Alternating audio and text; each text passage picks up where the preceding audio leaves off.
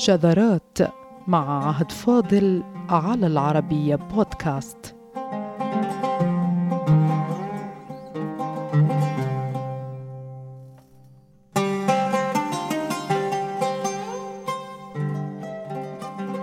اليوم العالمي للغة العربية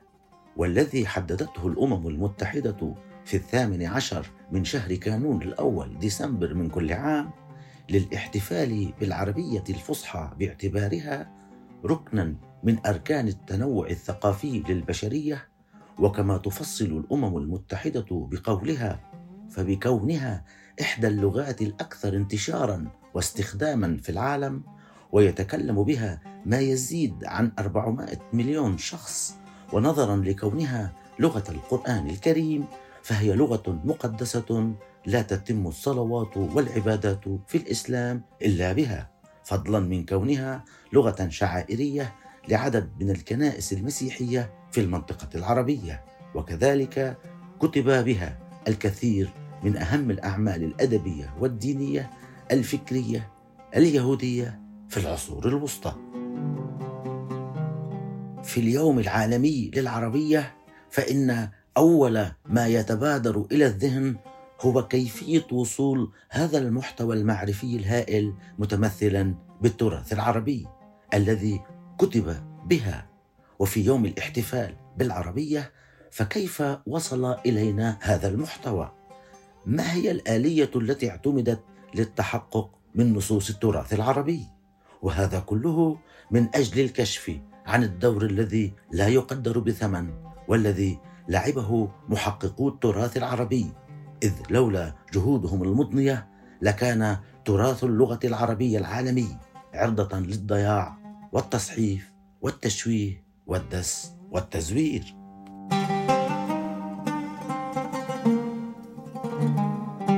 فعن العربية مثلا لابد من النقل والتحدث مع سيبويه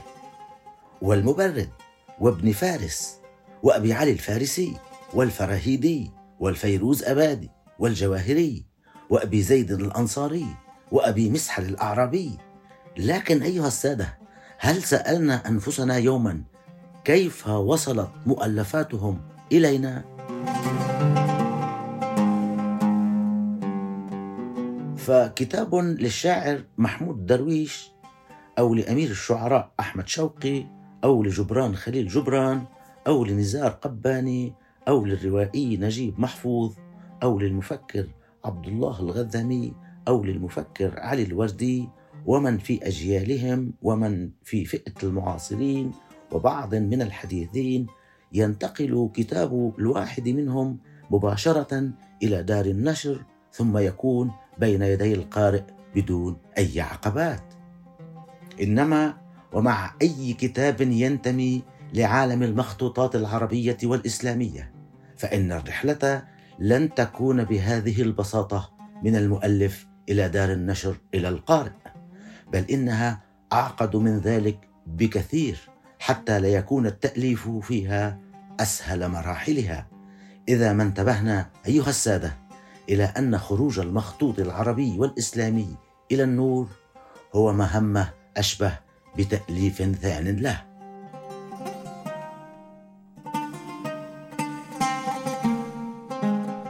الكتب المجلدة المذهبة التي تتوزع مكتبات العالم العربي والإسلامي والتي هي في الأصل مخطوطات صنفها أصحابها مع نهايات القرن الثاني الهجري مروراً بالقرون التالية حتى القرن الثاني عشر للهجرة،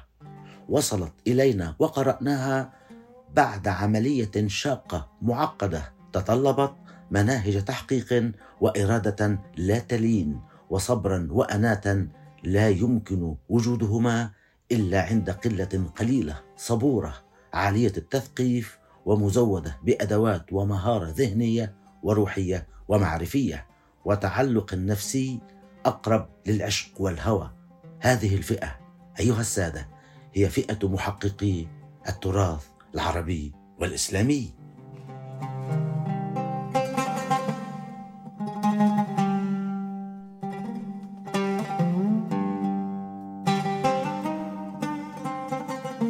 إن محققي التراث هؤلاء لهم الفضل الأكبر والأوحد بعد المؤلف، وبعضهم يقولون قبل المؤلف أو أكثر، بنشر وإذاعة تراث العرب والمسلمين بأبهى حلة وبأدق ما يمكن وبآخر ما وصلت إليه مناهج التحقيق وأدوات البحث التاريخي. ولا تقل صعوبة التحقيق إذا كان الكتاب صغيرا، كما أنها لا تزداد إذا ما كان الكتاب بعشرات المجلدات، فتحقيق كتاب بورقات محدودة يتطلب الكفاءة والتدقيق والمقارنة والتحقق التاريخي نفسه الذي يتطلبه كتاب بعشرات المجلدات، فيكون الفارق في توقيت الإنجاز هو العلامة المميزة الوحيدة، أما المشقة والدقة والأناة والصبر فهي هي عند الاثنين. لهذا فإن تحقيق التراث كان العمل الثقافي العربي والإسلامي الأبرز الذي أوصل الثقافة العربية إلى جمهورها الواسع الذي يتوزع قارات العالم.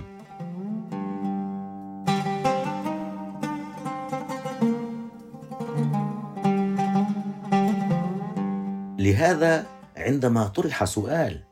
كيف وصلت إلينا الثقافة العربية، لم يدر بخلد الكثيرين أن المقصود هو آليات وصولها وانتشارها، بقدر ما كان الظن بأن المدلول سياسي أو اجتماعي على الأكثر. لقد كان السؤال الذي أطلقه منذ أكثر من نصف قرن من الزمان عبد السلام هارون، أحد كبار محققي التراث العربي، من الأهمية بمكان يتم الكشف فيه عن النظام المادي المحسوس والآليات التي مكنت الثقافة العربية من الوصول إلينا، لا المحتوى المعرفي نفسه، إذ بعد التأليف ثم التدوين وصناعة الورق والكتابة فسنصل حتما إلى النقطة الحاسمة في الكيفية التي وصلت فيها الثقافة العربية إلينا، وهي المخطوطات التي لن ترى النور المشرق المضيء الكاشف إلا بالتحقيق وإلا بالمحققين.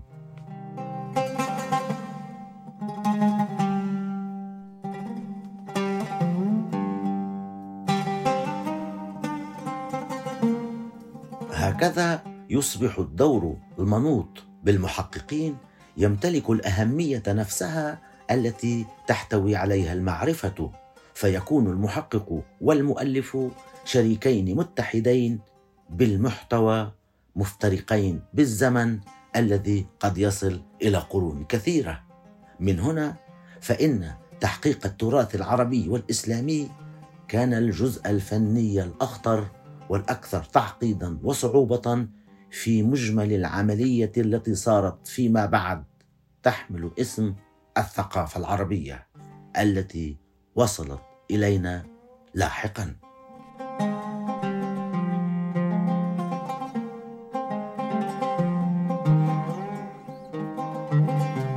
إن المراحل التي يقطعها المخطوط كي يخرج للنور كثيرة ومختلفة المناهج أيضاً، هذا فضلاً من الصعوبات الفنية التي تواجه ضبط المخطوط إذا ما كان نسخة وحيدة وفيها شيء من تآكل أو تحرك أو تهتك، إلى آخر العيوب التي يتركها الدهر في المخطوطات العميقة الغور في الزمان.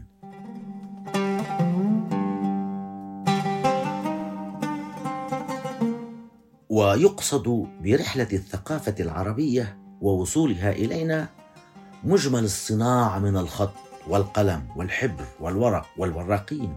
وقبل كل ذلك التدوين على اللخاف، وهو نوع من الحجارة البيض، أو الكتابة على الجلود المدبوغة، وغير ذلك من أدوات تلك الصناعة التي تشترك جميعها بإخراج المخطوط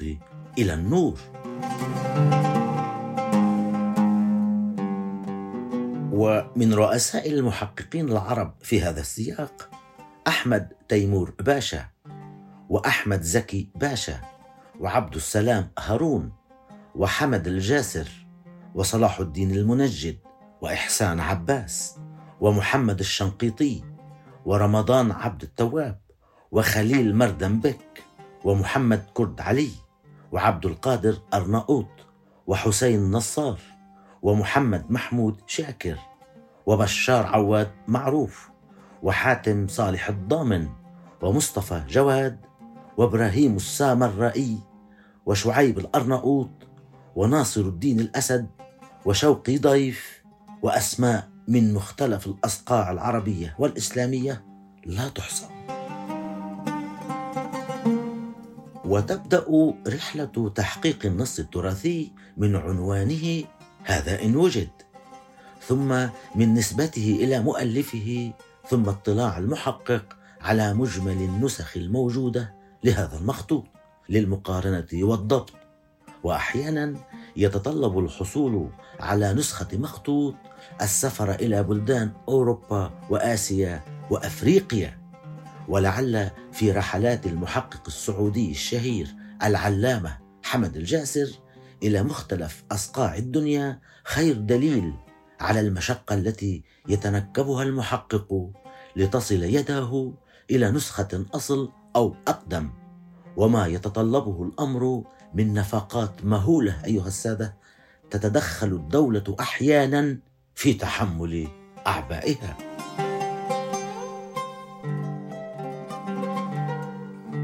وهذا كله ينتهي ولا تشعر به وأنت تقرأ كتابا محققا، فتقرأ بيومين أو ثلاثة أيام ما ضاع من عمر محققه سنوات في تحقيقه، وغالب الظن أن الأكثرية تفطن لاسم صاحب النص الأصلي وتتعامل مع المحقق على أنه تحصيل حاصل، فينسى ويهمل ويصبح جنديا مجهولا بكل معنى الكلمة، فلا يعرف عن المحققين إلا ما تتداوله نخبة المثقفين. أما بين الناس فمحقق التراث على وجه التقريب لا وجود له، مع أن آثاره بين أيديهم وفي أذهانهم ومن على لسانهم وفي عقول أولادهم وفي الشعر الذي يروونه والحكم التي يتناقلونها والقصص التي يتفاخرون بعشقها وسردها. وبعد كل هذا فالمحقق على الأغلب قال كلمته ومضى دون أن يترك في العامة الصدى، فنسي وغفل وأهمل حتى لا يمكن القول إن محققي التراث العربي بات إحياء ذكرهم وتمجيدهم يحتاج إلى تحقيق هو نفسه.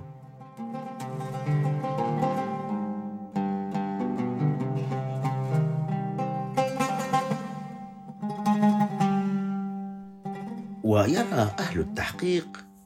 أن أكثر النصوص موثوقية وأعلاها هي تلك التي وصلت بعنوانها وباسم مؤلفها وبالمتن الذي خطه المؤلف بيديه أو النص الذي أجازه المؤلف بنفسه، ويطلق اسم النسخة الأم على مثل تلك المخطوطات الحاملة لهذه السمات.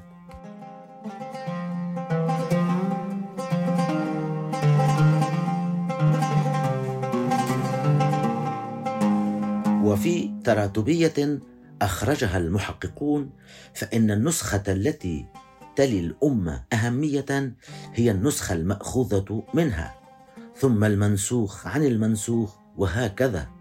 فإن كانت الأم بين يدي المحقق انصرف عن غيرها، فبوجودها يبطل التيمم بسواها،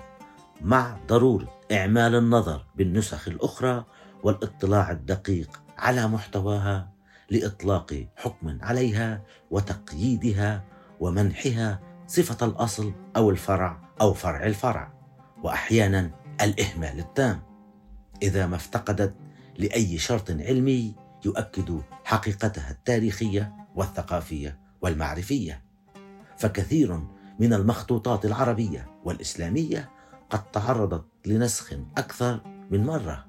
فترى عبارة هذه النسخة أصلح وأجود من غيرها أو أن هذه أو تلك فيها زيادة أو فيها نقصان، كما يورد أهل العربية الثقات أنفسهم منذ قرون، فتبعهم المحققون المعاصرون للإفادة بالتفريق بين النسخ والخروج بالأفضل والأكثر موثوقية.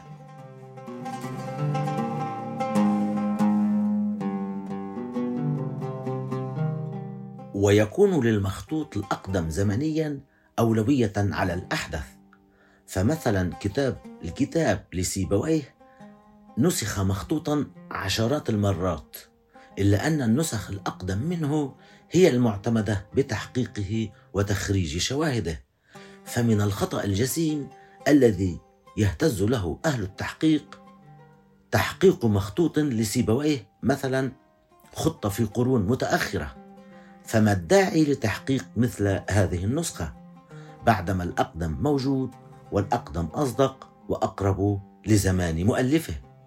وهي قصة جرت في عصرنا الحديث بعد أن قام محقق شهير بتحقيق كتاب سيبويه عن مخطوط حديث نسبيا،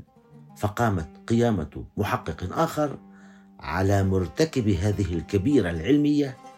التي كان من الواجب ألا تقع، لطالما أصول التحقيق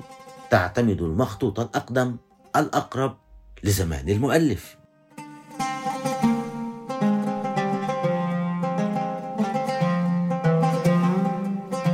لكن الأقدمية ليست المعيار النهائي بقول واحد بحجم عبد السلام هارون، موضحا أن أقدم النسخ قد تكون أحيانا على يد ناسخ مغمور ضعيف، وقد تكون والحالة هذه النسخة الأحدث على يد عالم دقيق هي المقدمة على الأقدم. من هنا أيها السادة تتأتى الصعوبات الجمة التي تعترض المحقق الحصيف، فالمسألة غاية في التعقيد وتخترقها التحديات والعقبات التي لا تنتهي ولن تنتهي أبدا.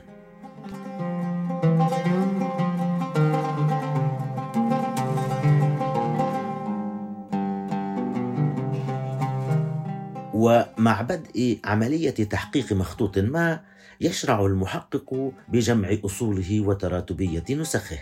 والأصول تتوزع عواصم العالم ومكتباته، خاصة بما يتصل بالمخطوط العربي والإسلامي الذي يعتبر درة تاج مخطوطات العالم، لأنه المخزون الثقافي الذي شكل المرحلة الوسيطة ما بين حضارات العالم، فكان جسرا تاريخيا وأدبيا وفلسفيا وعلميا إلى الدرجة التي دفعت بباحثين غربيين يعملون بتاريخ بلادهم إلى الاطلاع على المخطوطات العربية لمعرفة جزء من تاريخهم هم غير موجود بصورته الكاملة لديهم، كما حصل مع سفير الأمويين إلى بلاد الفايكنج يحيى بن الحكم الغزال، حيث كانت المصادر العربية والإسلامية هي المنهل الجوهري الذي اعتمد عليه محققو لغات أخرى كالنرويجية والفرنسية واليونانية، تبعا لما ذكره إحسان عباس بتحقيق كتابه، وهو من رؤساء التحقيق العرب، وعمل رئيسا لدائرة اللغة العربية في الجامعة الأمريكية في بيروت.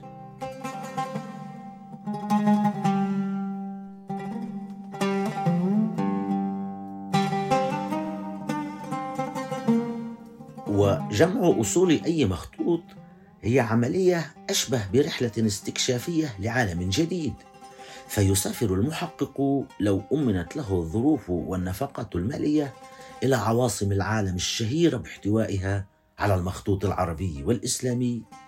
كتركيا وهولندا وألمانيا ومكتبات روما الإيطالية وفرنسا وإسبانيا، وهي من أشهر الوجهات الغربية التي يتجه إليها المحقق العربي والعالمي للاطلاع على نسخ مخطوط ما، بعدما يكون قد فرغ من الاطلاع على المخطوطات المفهرسة في بلاده، والتي هي بعامة جميع كتب الفهارس والتراجم والتواريخ، لأنها هي التي يرجع إليها لتأمين سيرة ذاتية موثوقة لدى فحص اسم مؤلف أي مخطوطة، فيعرف اسمه وتاريخي ميلاده ووفاته ومجمل أعماله وتنقلاته في البلاد، ويمكن من خلال هذه الكتب الخروج بتعريف شخصي دقيق وموثق ونهائي لصاحب هذا المخطوط أو ذاك.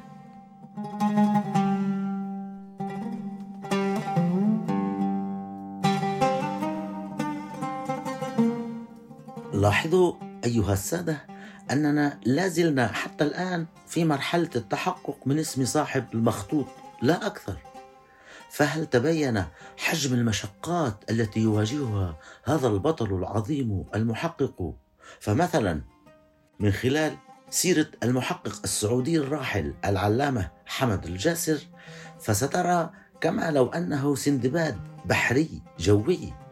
إذ طاف عواصم مخطوطات العالم العربية والإسلامية، وأنفق خيرة سني عمره سفرا وبحثا في فهارس مكتباتها، بل إنه كان لشدة الإرهاق الذي تعرض له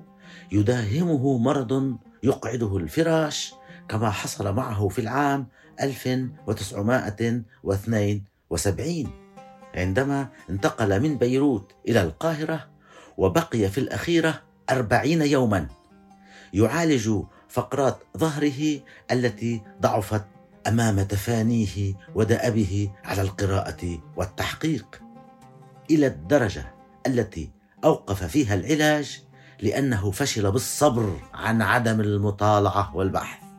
كما قال رحمه الله من محقق ترك آثارا للثقافة العربية لا تقدر بثمن،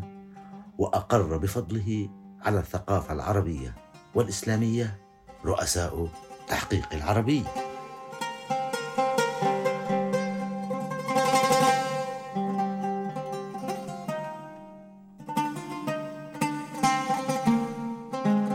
وإذ أصبحت نسخة المخطوط بين يدي المحقق وتحقق من نسبتها إلى مؤلفها وعنوانها، تبدأ المهمة بالتعقيد شيئا فشيئا، فيفحص ورق المخطوط ذاته للتأكد من قدمه ولينفي إمكانية وقوع التزييف فيه، فهناك من المهارة في الخط من يمتلكون مقدرة لا تصدق أيها السادة على تزييف خطوط الآخرين. لاحظوا أن المحقق الذي كان مطلوبا منه منذ قليل أن يكون عالما بتاريخ اللغة العربية قد طلب منه للتو أن يكون خبير خطوط أيضا، وهي مواهب متضاربة لا يمكن أن تجتمع إلا في شخص المحقق، والذي في بعض محطات عمله يكتسب صفة المحقق الأمني والجنائي بكل معنى الكلمة، ليكشف عن كتاب كامل زور لغرض ما كتزوير الورق نفسه للغش التجاري. وبعض المتلاعبين يزورون عنوان مخطوط لزيادة ترويجه، وهذا تشويه متعمد لمضمون ورسالة الكتاب، ويتسبب باضطراب شديد في المصادر.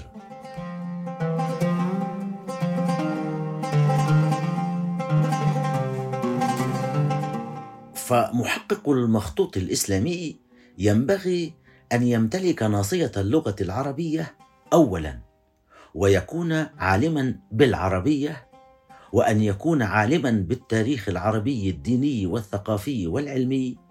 وإلى جانب هذا كله يكون خبيرا بالخطوط وأنواعها ونسبتها لأصحابها، وكذلك عليه أن يكون على دراية علمية كافية تمكنه من الحكم على حقيقة عمر هذا المخطوط أو ذاك، فيفحص الورقة جزءا جزءا لتجاوز إمكانية تزييف الورق نفسه الذي دبر كي يخدع الخبراء لإيهامهم بقدمه،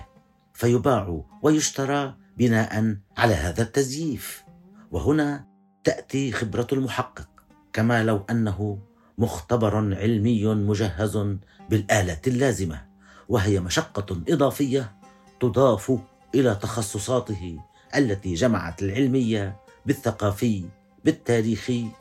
باللغوي بغيره.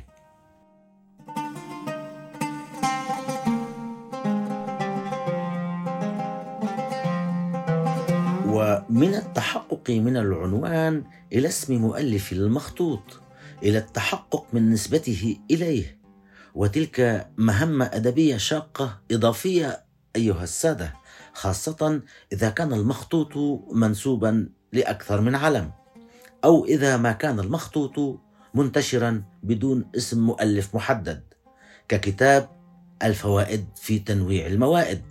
والذي أصدرته وحققته بالعربية جمعية المستشرقين الألمانية